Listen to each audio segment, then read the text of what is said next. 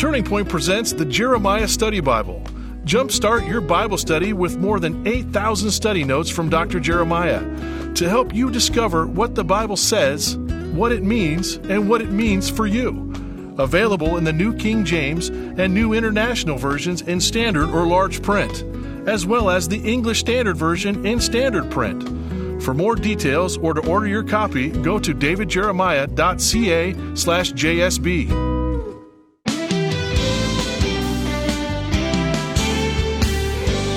When it comes to earthly power, no one holds more than a king. And because his power is far greater than earthly rule, the ultimate king is Jesus.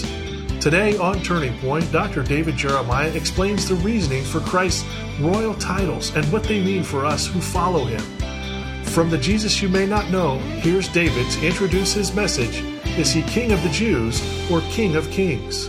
Well, we have often heard uh, Jesus referred to as the King of Kings, but in the New Testament documents, we learn that, first of all, uh, he was uh, expected to be King of the Jews. That's what they thought he had come to do, and of course he did. But their understanding of it was rather warped and left uh, many uh, with despair instead of the hope that they had believed would be theirs when he dominated the Roman uh, Roman kingdom. So we're going to talk about that today, and we're going to end up on a high note. He is Lord of Lords, King of Kings, and He is our Savior. We're going to begin in just a moment, but first I'm I'm obligated really and feel very strongly about the fact that I just need to make an impassioned plea to you to get in on this opportunity to get this beautiful book, The Jesus You May Not Know. I know that this book will be a blessing to you. I, have tested it out. We've changed nothing from the information we shared when we first began to teach this material. And um, I know that it opens your heart to a greater and deeper love for the Lord Jesus. I'd love for you to have this book. All you have to do is send a gift of any size to Turning Point during the month of May and ask for your copy just just do that. Just sit down and write a note. Um, tell us what turning point is meaning in your life. Give us your story, and then um, when you enclose a gift, be sure to say in your note, "And please send me the book, The Jesus You May Not Know," and we will do it immediately, and we'll see that you get it as soon as we can get it to you. These are days when we have perhaps a few more hours to meditate on the important things of life what better could you do than to meditate on the life of Jesus? The Jesus you may not know is yours for the asking when you send a gift today. Be sure to ask for your copy uh, and don't wait any longer because we're running out of May. May is almost gone, and uh, that's when this resource opportunity ends.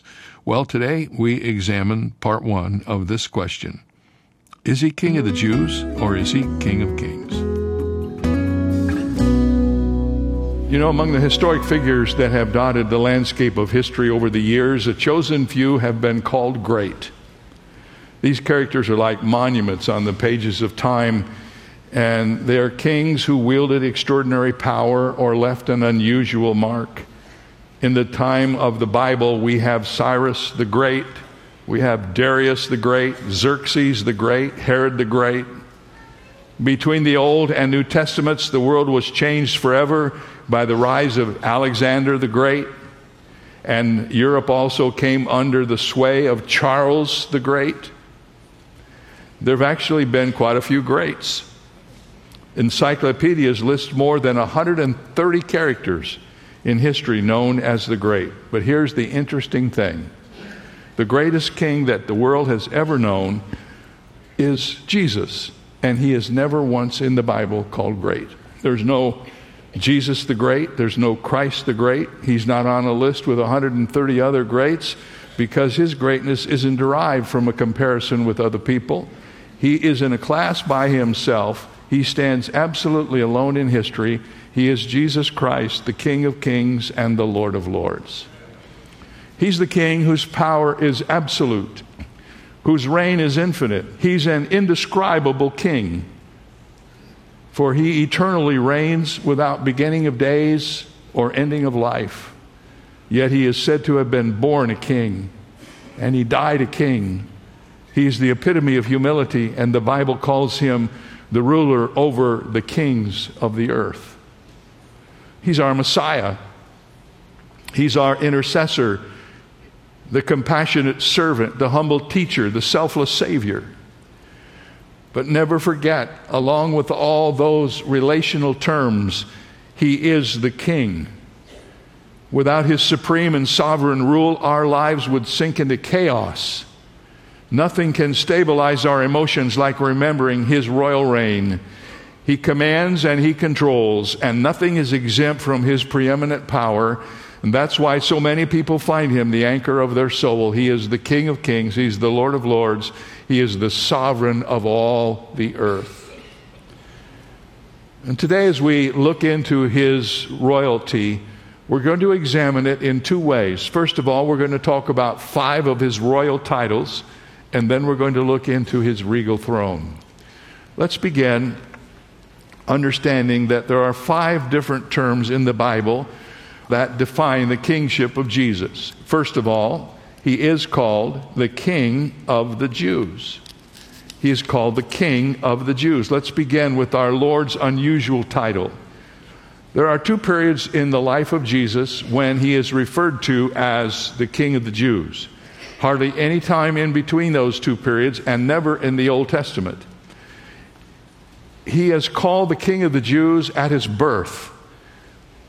Matthew says, And after Jesus was born in Bethlehem of Judea in the days of Herod the king, behold, wise men came from the east to Jerusalem, saying, Where is he who has been born King of the Jews?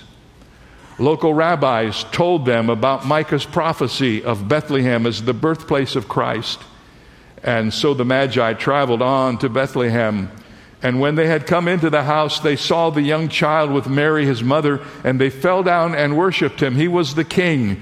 And when they had opened their treasures, they presented him kingly gifts of gold and frankincense and myrrh.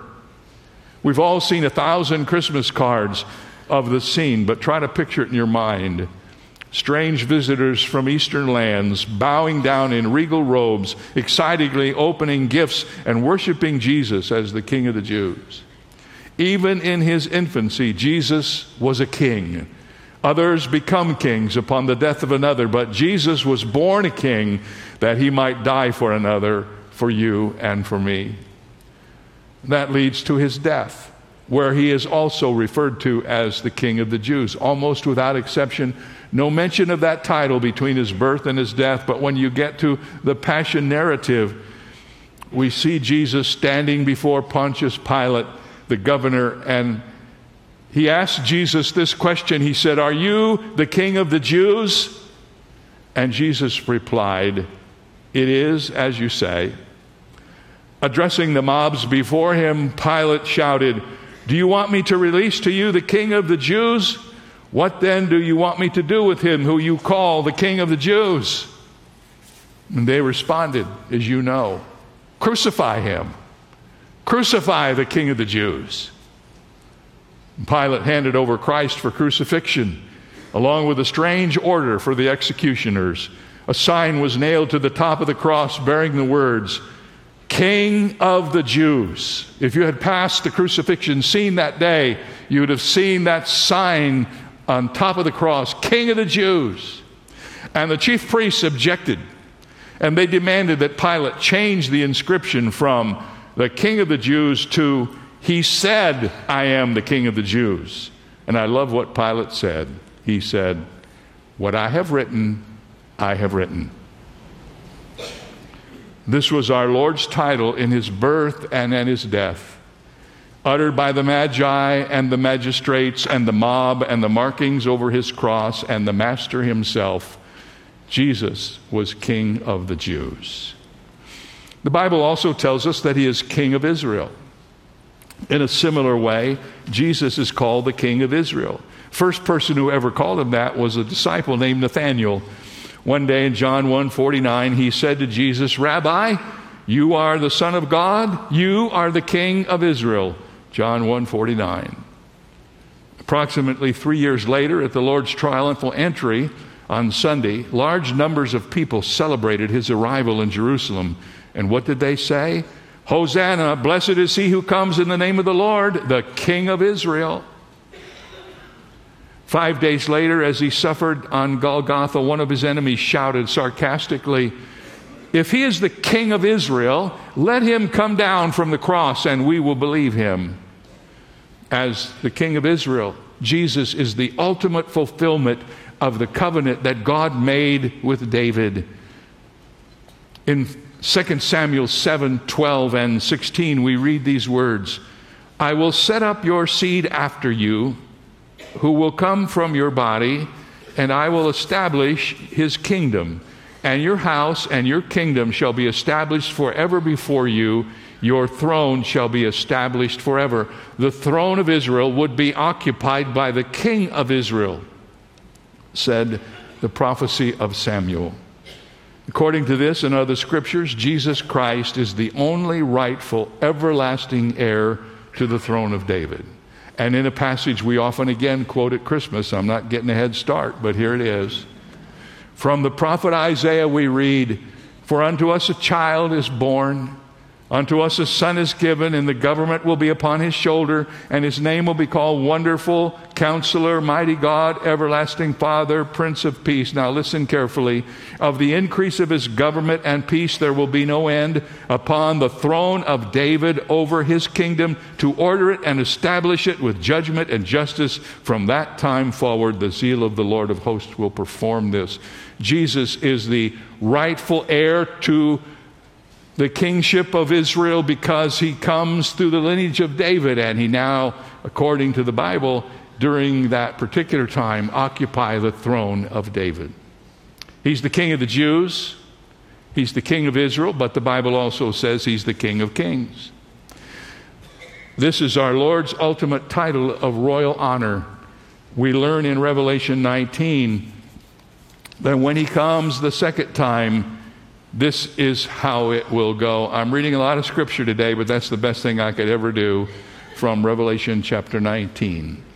I saw the heaven standing open, and there before me was a white horse, whose rider is called Faithful and True. With justice he judges and wages war. His eyes are like blazing fire, and on his head are many crowns.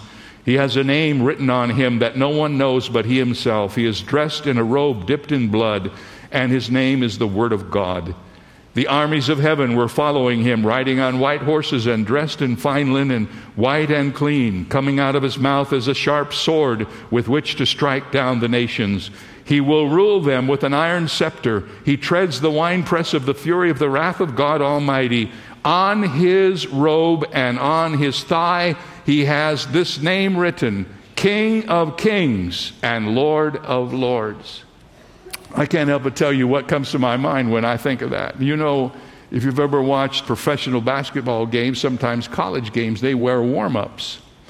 And often on the outside of the warm up legs are written words. Now, I'm not accusing Jesus of wearing warm ups when he comes back. but I am saying it says on his robe, written on the side of the robe, will be this name King of Kings and Lord of Lords. And when you see him, you will know it, but it will be identified because the scripture says it will be written upon his clothing. I know we live in a disturbed world without a whole lot of hope sometimes if you look around you. None of today's politicians or leaders or villains or rogues will ever, ever gain supreme authority, not even the coming Antichrist. All of them are going to falter. All of them are going to fail, for only Jesus is the King of Kings and the Lord of Lords. And I don't know about you, I sleep better when I think about that. I try not to watch the news before I go to bed. I don't know what the right time is anymore to watch the news during the day. I don't like to watch the whole thing. I like those little capsule reports. But what I know is this no matter what's happening, I'm glad He's my Savior. I'm glad He's my shepherd. I'm glad He's my friend. But I'm also glad He's the supreme commander of the universe and beyond.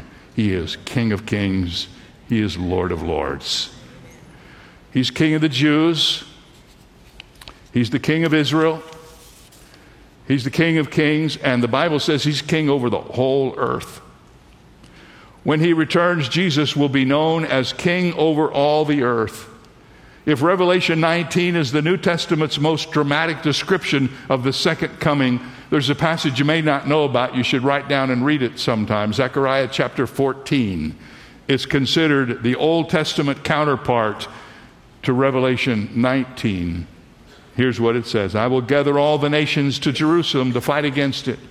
Then the Lord will go out and fight against those nations as he fights on a day of battle. On that day, his feet will stand on the Mount of Olives east of Jerusalem, and the Mount of Olives will be split in two from east to west. It will be a unique day, a day known only to the Lord. On that day, living water will flow out of Jerusalem, half of it to the east to the Dead Sea, and half of it to the west to the Mediterranean Sea, in summer and in winter. And the Lord will be king over the whole earth. On that day, there will be one Lord, and his name, the only name. Some passages, it appears like the kingdom of God is in the future. And some passages, it seems like the kingdom of God is now.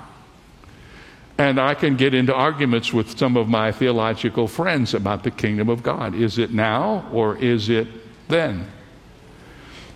I think the confusion clears up when we remember the sequence of the two comings of Christ.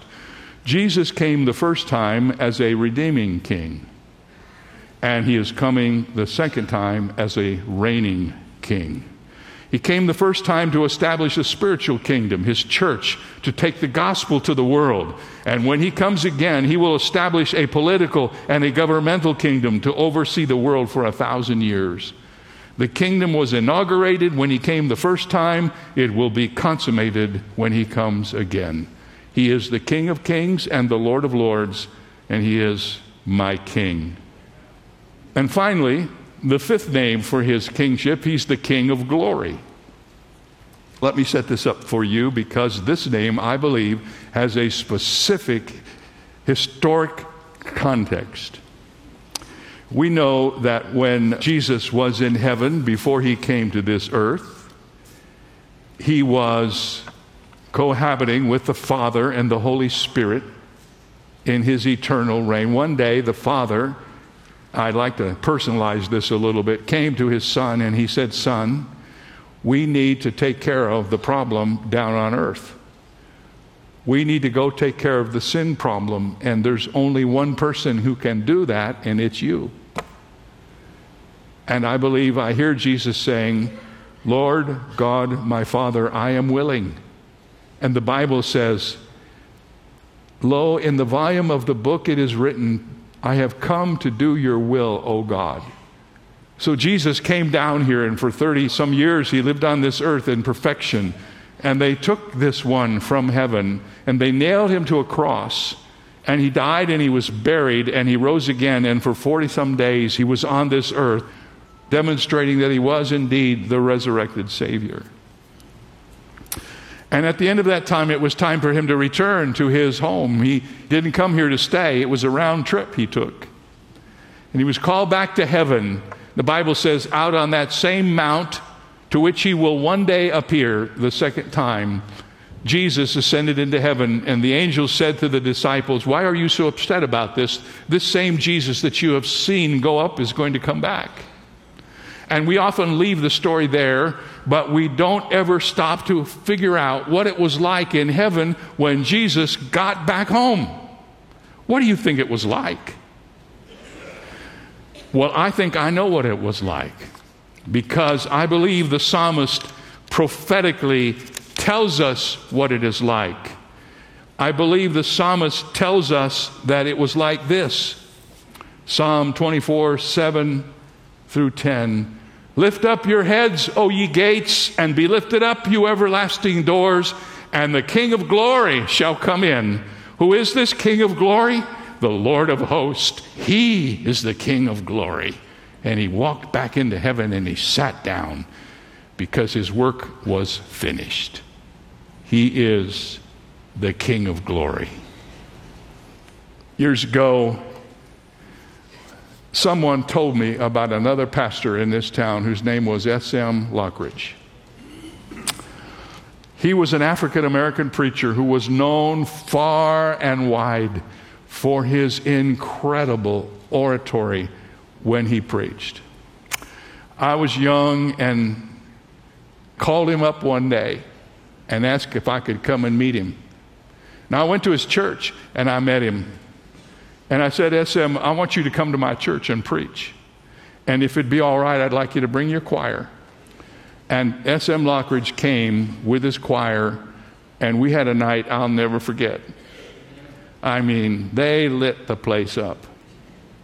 And then he got up and he preached one of his famous sermons.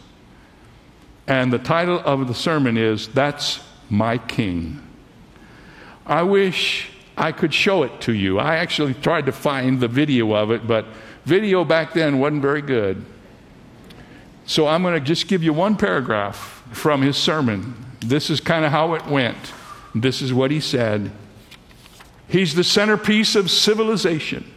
He stands alone in himself. He's honest. He's unique. He's unparalleled. He's unprecedented. He's supreme. He's preeminent. He's the grandest idea in literature. He's the highest personality and philosopher. That's my king. He had no predecessor and he'll have no successor. There's nobody before him and there'll be nobody after him. You can impeach him and he's not going to resign. I love that part right there. Hmm, he said, he said, You can't impeach him and he's not going to resign. That's my king. Tell you what, men and women, you can do a whole lot less in your life than getting to know who Jesus is as your king. He's in charge. In those days when you feel like everything's gone every which direction but the one you thought it should go, you just need to stop and look up into heaven and say, Thank you, dear God, that Jesus Christ is in control. And I might not understand what's going on right now, but He's my King. Those are His royal titles. Let me talk with you, secondly, about His regal throne. Wouldn't you love to see how it looks in heaven right now? Wouldn't you like to see what Jesus is doing there? Wouldn't you like to be able to have a little short video clip of what's going on in heaven right now? Well, I can't give you the video clip, but I can give you a pretty good description. Because our Lord is in heaven, enthroned. I wish I could take the time to read to you from Isaiah chapter 6 or Revelation chapter 4 how he is described, but you can do that. It's pretty impressive. No video could ever capture the majesty of the enthroned Jesus. And the Bible says that you and I are to not lose sight of that. Colossians 3 says, If you are raised with Christ, seek those things which are above, where Christ is sitting at the right hand of God. Set your mind on these things. So let me ask you a question I had to ask myself this week. When was the last time you meditated on the enthroned Christ seated at the right hand of the Father? Just sat there and allowed your mind to picture that the God of the universe, who created us with the word of his mouth and his Son, Jesus Christ, seated together in glory in all of their majesty, totally in control of all that happens, I echo the words of S.M. Lockridge He's my king. And everything's all right because he's still on the throne. Amen. He's the King of Kings and the Lord of Lords. There is no higher one to whom you can appeal. And uh, what a thrill to know that you, whoever you are, if you know Jesus Christ, you have access to that person. You can talk to him and you can talk to him wherever you are in whatever situation. I know some of you have been talking to him pretty strongly here recently because of all that we've been going through, but what a thrill to know he's the King of Kings and he's the Lord of Lords. More about that tomorrow as we wrap up these questions from the book, The Jesus You May Not Know. Let me remind you again there's a beautiful study guide that goes with this series. It comes with personal and group questions, uh, some leaders' information at the front of the of the study guide, but mostly this is made for you to use in interacting with the material about Jesus. You can get the major book with a gift of any size to Turning Point over these next couple of days. And then you can order the study guides that you want for your small group. Get the book, the study guides. You may want to get the CD package so you can go back and listen to every one of these teachings. And then get together. Um, right now, you're probably doing it through Zoom or some other way. Get together and study Jesus You can do that to your blessing, and it will change your life. Jesus does that. He changes lives. He makes us different than we were before we get involved with Him. The Bible says, Old things pass away. Behold, all things become new. So make sure you get your gift in the mail today and your request in the mail today. The Jesus You May Not Know is only available for two more broadcasts.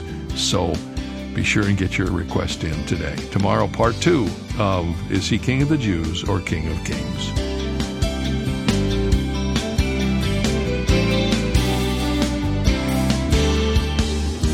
For more information on Dr. Jeremiah's series, The Jesus You May Not Know, please visit our website where we offer two free ways to help you stay connected our monthly magazine Turning Points and our daily email devotional.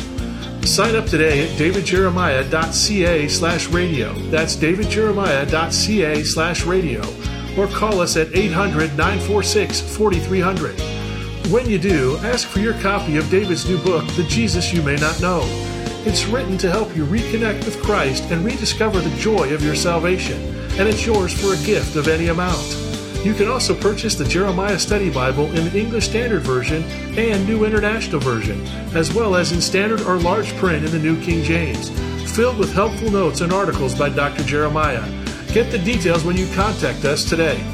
This is David Michael Jeremiah. Join us tomorrow as we conclude the series, The Jesus You May Not Know, here on Turning Point with Dr. David Jeremiah.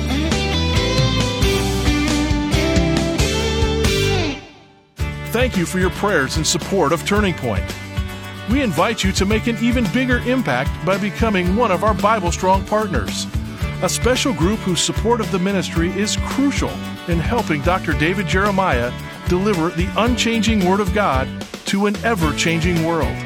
Turning Point is committed to presenting sound biblical teaching all across Canada. And when you stand with us in partnership, we also commit to you to provide you with empowering resources to keep you Bible strong. When you set up your online account at davidjeremiah.ca slash Bible Strong, you will have instant access to Dr. Jeremiah's topical living library audio messages and his companion booklets, exclusive club resources, and our quarterly Influencing Your World newsletter. You can also purchase additional study guides at a 50% discount for personal or small group studies with our convenient one click checkout. Plus, join our exclusive Facebook page. You will have special access to new audio podcasts and additional content from Dr. Jeremiah. Join with other Bible Strong partners today by committing to give $25 or more each month. Your prayers and donations are the backbone of Turning Point, keeping us Bible Strong. For more information or to join, visit our website today at davidjeremiah.ca slash Bible Strong. Have you ever wondered what your legacy will be?